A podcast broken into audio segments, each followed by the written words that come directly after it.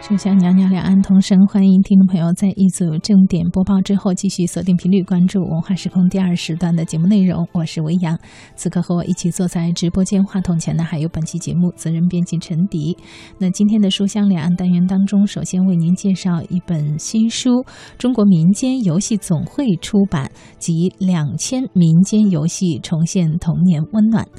那书中啊，这些游戏呢被编入了近日面世的中国民间游戏总会当中。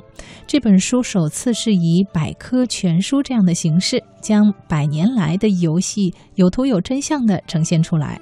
为了抢救濒临失传的民间游戏呢，一群人历时五年四处搜集，才成就了这部书，并且也填补了出版史的一个空白。嗯，是的。那翻开这本新书《中国民间游戏总会》啊，我们就会看到一个捏。啊，捏泥游戏尽显时代的变迁。那么这里呢，既有杀人游戏、撕名牌，还有这个猜成语等时下非常流行的一些游戏。那还有更多五花八门的传统的民间游戏。那这本书呢，共计是八卷，有四百五十万字，还配有一千五百幅详细的游戏图解。这八啊八卷书呢，分别。是棋牌类的游戏卷，还有球类的游戏卷，还有语言文字类的游戏卷，以及表演类的游戏卷等等。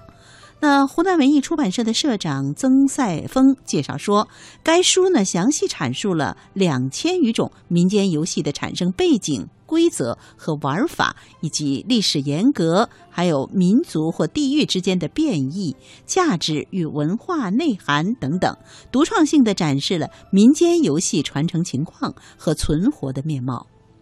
那这部书也如同一部历史的变迁史一般。中国民间游戏总会的主编林继富说。二十世纪六十年代，儿童的捏泥游戏包括到像户外寻找合适的粘土泥块儿，用自己制成的泥巴玩具来玩耍玩耍。比如很多的孩子都会捏泥碗儿、泥盘儿，然后再扯点小花小草，嗯，就是像斑斑办家家酒一样，做上一顿家庭大餐。嗯。那这些看了这些书呢，都会勾起孩子们的一些美好的回忆。那这本书的主编谢继富说。他说：“随着时间的变迁，捏泥过程中的创造性和趣味性，现在呢是大大减少了，同时也拉大了孩子和自然之间的距离。在上个世纪八十年代末期，橡皮泥已经出现，孩子们就不去再找这个泥巴呀啊挖泥巴了，而是从商店里买来橡皮泥。那这些橡皮泥的色彩也更丰富了。到了九十年代呢，橡皮泥不仅改进为更安全、美观、方便的。”培乐多，而且呢还配备了各种造型的模具。那中央民族大学的教师王丹解释，很多民间游戏呢都包含了丰富的生活知识、人间道理。他说：“比如这个玩这个游戏要有两名儿童一起完成，吃饭不让妈妈喂是在传播生活本领，自己的事情自己做；看见小鸟要打招呼是教会孩子们要知礼懂礼，热情友善，具备优良的道德品质。”嗯，那这本书呢是八个团队历时五年的时间搜集游戏整理而成的。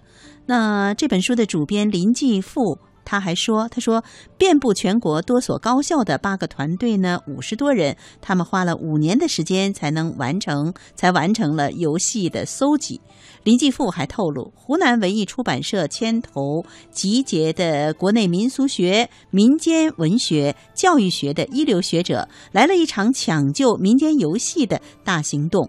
那相关的负责人还说，我们就是要抢救性的呈现民间游戏的当代生存现状。林继富还说，该书主要收入了传统民间游戏在当代生活中没有出现的、也不具有生命力的古代游戏，还是没有被收入。那这次的抢救抢救行动呢，不少的年轻学人也参与到了其中。中央民族大学民俗学硕士研究生霍志刚仔仔仔细细的阅读过两百多部的相关文献资料，先是从书中找线索，再进行田野调查。在他的家乡河南郑州进行调查的时候，他还采访了自己的爷爷奶奶和父母，并且还有亲朋好友。霍志刚说，这些游戏都编进了书中，共搜集了他一个人收搜集了一百多种游戏。嗯。民俗学专家八十二岁的刘奎利老先生，他儿时玩过的很多游戏呢，现在就没有人再玩了。他曾经玩过拉皮。那么玩伴们呢是分成两组，拿到皮球以后只传给自己的人，另外一组人呢会试图拦截。很多时候皮球从大伙儿的头上飞来飞去，但是就是抓不到。那在刘奎利先生来看呢，他说我们玩的游戏除了没有投篮动作，剩下的那些动作呢跟篮球运动是差不多的。专家们认为呢，民间游戏能够培养儿童的专注、钻研精神，培养团队的协作精神，以及自信心、语言表达能力等等。他们一再呼吁，让民间游戏重新回到人们的生活当中，回到孩子们中间。有专家就建议啊，像藏族的锅庄舞，欢快热烈，完全可以进入到广场舞中，为人们的娱乐生活添色。林继富也提到啊，有些网络游戏存在着像暴力等问题，而未来网络游戏的发展可以从民间游戏当中吸收营养，获取资源。嗯，所以呢，看到这本书以后呢，啊，也许会勾起很多人的一些美好的儿时回忆。那么，通过看这本书呢，现在的儿童呢，也可以试图来玩玩过去那种传统的一些游乐的项目。